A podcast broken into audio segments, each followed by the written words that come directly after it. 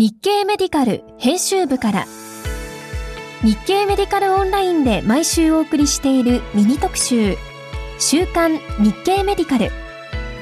この番組では担当記者を中心に取材や執筆時の裏話など編集部員の生の声をお届けします。日経メディカル編集長の山崎です。先週あれよあれよという間にコロナの5類感染症への移行が決まりました。ツイッターやフェイスブックを眺めていると複数の医療従事者の、え、まだまだ患者が多いのにとの悲鳴が並ぶ一方で医療従事者以外の方からはやっとかというコメントが多かった印象です。先日ある勉強会で、えー、コロナ禍までは医療命は何よりも重いという扱いだったのがここに来て風向きが変わっているというお話があり、えー、なるほどなと思った次第です。現在はコロナだけですが医療に対する不満の声が少し強まっているようにも感じます。今後2024年の医療介護同時改定に向けた議論が始まっていきますが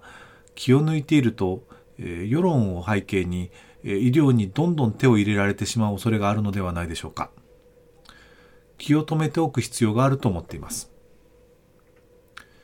さて先週最も読まれたのは倉原先生に緊急寄稿していただいた新型コロナ5類後対応はどう変わる？でした。倉原先生によると5類に移行して最も影響を受けるのは中核病院の救急部門とのこと。現在行政が行っている入院調整機能がなくなる可能性がありますからあこちらが必然的に医療機関が追うことになる。救急車の受け入れている中核病院が矢面に立つことになるというわけです。すでに救急隊員は業務負荷が上限に達しており、えー、見たことのない状況が起こるかもしれないと指摘しておられます。次に読まれたのも同じく倉原先生の入院時コロナスクリーニングは意味があるのか、えー、プロスワンに掲載された国内から出された論文の紹介です。戦略的に、抗原定量検査と問診スクリーニングを組み合わせることで COVID-19 の院内クラスターが防げるのではないかという報告になっています。さて、今週のテーマは統合失調症です。一昔前までは入院して当然という病気のイメージがありましたが、第二世代抗精神病薬で寛解まで持っていくことができ、コントロールも可能になっているという話になります。小板橋律子副編集長に話を聞きました。はい、よろしくお願いします。お願いします。えっと、今回、えー、統合失調症について、えー、取り上げていただいたんですが、統合失調症のガイドライン、これがあんまり十二分に知られてないんじゃないかというふうなえー、疑問提起があったわけですけれども、はい、えー、ガイドラインってどんなものが、どんなことが示されているんでしょうか？えー、っとですね、えー、統合失調症薬物治療ガイドライン2022というのが昨年出まして、うん、えー、まあ、その中では、もう本当に、えー、抗精神病薬は単剤使用、えー、かつ、えー、うん、えー、第二世代の薬物を使いましょうと。で、うん、なぜかというと、それはあのやっぱり副作用が少ない。うん、で有効性に関しては、まあ、同等レベルで、うん、まあ、そういう意味で第一世代をいまだに使っていらっしゃる先生もいらっしゃるかとは思うんですけれども、統合失調症というのは、まあ、薬物治療が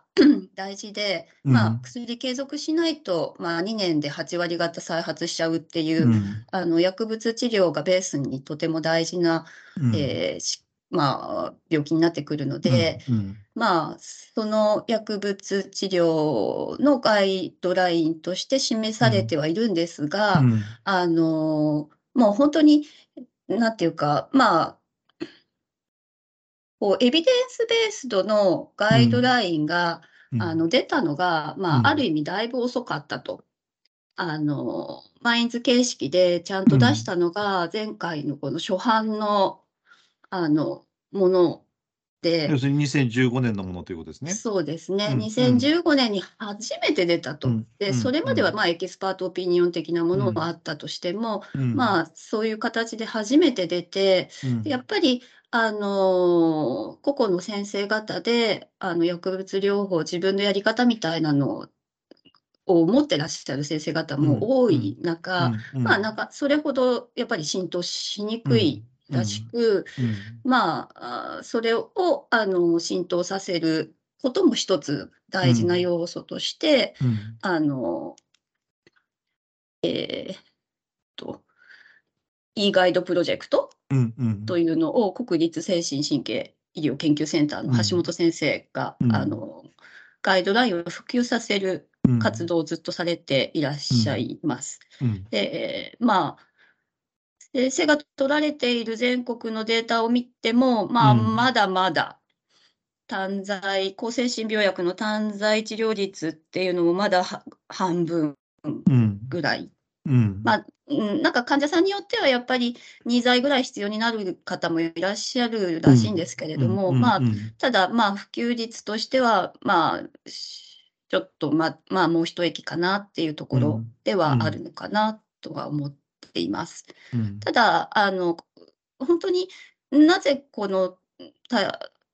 あの統合失調症を今回テーマに選んだかというと、うん。あの前回やらせていただいたあの身体拘束の取材で、うんうんうん。まあ、かなりあの精神科の先生とお話しさせていただいたんですけれども、うん。まあ、統合失調症すごく予後いいよと、うん。お皆さん口を揃えておっしゃっていて、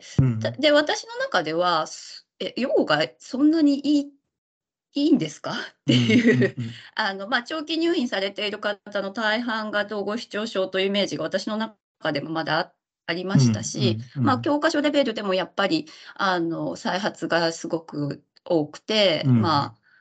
うんなかなか難しうん。い疾患だ的な記載が未だに多いので、うん。ちょっとびっくりしたんですよね。で、あの、今回このテーマを取り上げさせていただいて、で、実際その身体拘束の時に取材させていただいた先生も、うん。あの、薬物療法を続けていれば半分は再発しないとかいう言い方をされる方もいて、うんうん。で、あの、今回の取材では薬物療法を続けていればほぼ大半は、あの、再発しないとうんおっしゃる。うんうん。だからやっぱそこでもすでにギャップがあるうんのにも今回気がついて、うんで、やっぱりその薬物療法で、えー副作用が極力少ない薬物療法で、まあ、とにかく続けることが大事だよっていうことを今回取材させていただいて記事にしているということです。はい。これ単剤でないとおやはりその副作用というのが出やすいあるいは何らかのお問題が起こりやすい。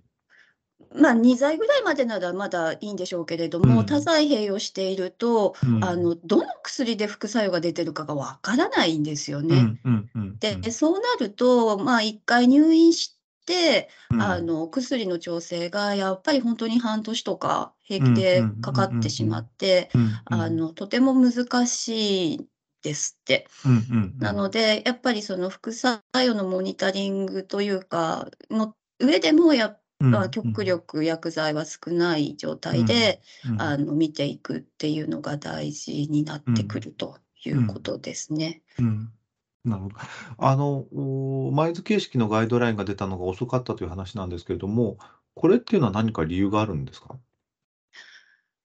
あの、えーまあ、先ほども申し上げたように、やっぱりこう、バイオマーカーがない疾患であるというん。うところが大きいんじゃないうんですかね。あの、まあ、DSM が普及するまでは、うん。あの、精神科医の数だけ診断名があるっていうん。うん。う悪口が言われちゃう時代もあったと思うので、うん。そういう意味では、まあ、やはり、まあ、今のマインズであっても、あ、DSM であっても、うん。やっぱり診断のブレはある、ありますうんし、うん。まあ、やっぱり本当に病気の理解っていうのが、まあ、未だによくわからない病気、いろいろな、うん。まあ、メカ発症のメカニズムは仮説としては言われているんですけれども、どうしても人の、生きてる人の脳そうですね。なので、うんうん。それで、その、どこに原因がとかっていうことの解明が、やはりまだ進みにくいっていうのも大きな要因なんじゃないかなと思います。そうすると、えー、なかなか今後もガイドライン通りに先生方にしんあの治療診療を進めていただくというのは難しいですかね？それとも、やはりそっち側に最終的には修練していくかなというふうにお考えですか？あの、少しのブレっていうのはあるとは思うんですけれども、あの、まあ、薬物療法に関しては、あの、若い先生方、特にガイドラインというものに慣れていらっしゃるので、そういう意味では普及していくものだと思います。ただ、まあ、薬物療法だけではちょっと難しいっていうところもあるんですよね。その薬物、あの、病識がまあ、乏しいっていうところもある疾患なので、うん。うん、あのどうしても心理教育をしないと、あの、病気を受け入れるっていうところがないと、お薬中断してしまう、自己判断で中断してしまうっていうものがすごく多くて、もうそれが再発につながってしまうと。で、ただ、あの、統合失調症に関しては、やっぱり社会的なスティグマが強いので、うん、もうその圧で、やっぱり病気を否定したいっていうのがつながってしまうんですよ、患者さんの中では。どうしても認めたくない。調子良くなってくると、やっぱり治ったって思いたいっていうのがあるので、まあ、先生方、皆さんあの強調しておっしゃるのは、そのやっぱスティグマで、まあ正直、医療者のな方、ドクターの方が多く持ってると。多分あの、教育受けられた、まあ、年あの時代にもよるかとは思うんですけれども、うんうん、まあ、統合失調症に対してちょっとマイナスのイメージを持っている先生方が、うん、まあ、まだあのこう言ってはなんですが。多いかなと。多いかなと。うん、治らない疾患だよっていうふうに思っておられる先生方が多い。そうですね、うん、はい。あの専門医の中でもやっぱり治らないもんだよって思う、うん、まあ、まあ、お薬続けなきゃいけないっていう意味では治らないのかもしれないんですけれど、まあ、寛解維持全然できるっていう、あの、なんか前向きなあのイメージがなかなかないので、うん、もうそれがもうそのままこう患者さんとか、あと社会にも浸透しちゃってる感があるんですよね。だから、まあ、あのそこがまずこう少しでも解消されていくと、まあ、高血圧の薬飲むみたいに、まあ、普通に飲むというの、まあ、飲んだり注射受けたりっていうような形になっていけば、うん、まあ、よもっともっといいのかなって思います。で、あの今回の改定のガイドラインあのすごく特徴的なのがやっぱりそういうシェアードディシジョンメイキングが大事であるということで、うん、精神科領域では初めて患者家族をあのガイドラインの制作委員にあの最初からあの入れて一緒に作ってるんですよね。うん、まあその薬物療法を続けるっていうところがもう一番大事だからそこを、うん、じゃあどういう形だったら続けられるのかっていう視点で、あの作られているので、あのまあ、出来上がったものを査読してもらうっていう形で患者家族にこう加わってもらっているガイドラインっていうのはいっぱいあると思うんですけれども、まあ、最初からあの一緒に作り上げてるっていうところも今回すごく特徴的で、まあ、やっぱり慢性疾患ではそういうなんていうんですかシェアードディシジョンメイキングが本当に大事なので、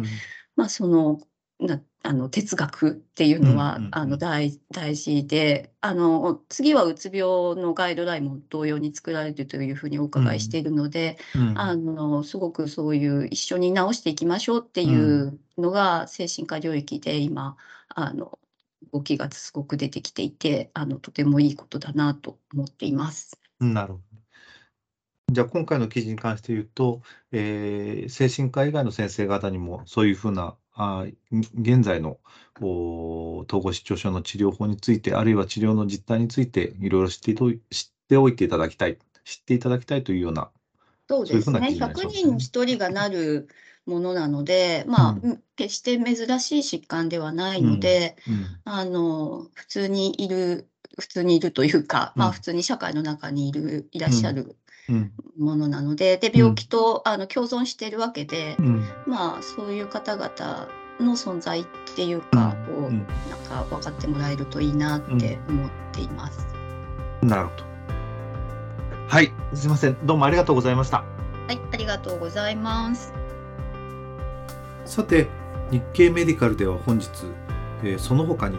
えー、カデット JP で、えー、独協医科大学の清水太郎先生に連載していただいている毎回5分初めての診断戦略、え、こちらを更新しました。初期研修の先生方向けのこのコラム今回は救急当直中に運ばれてきた患者さんについて具体的な症例を示しながら救急隊からの連絡時点到着時その後の検査とどのように考えていくかについて解説します。また岐阜大学脳神経内科の下畑先生に感染1年後のアルツハイマー病の発症リスクについて伺ったインタビューも紹介します。今週も日経メディカルをよろしくお願いいたします。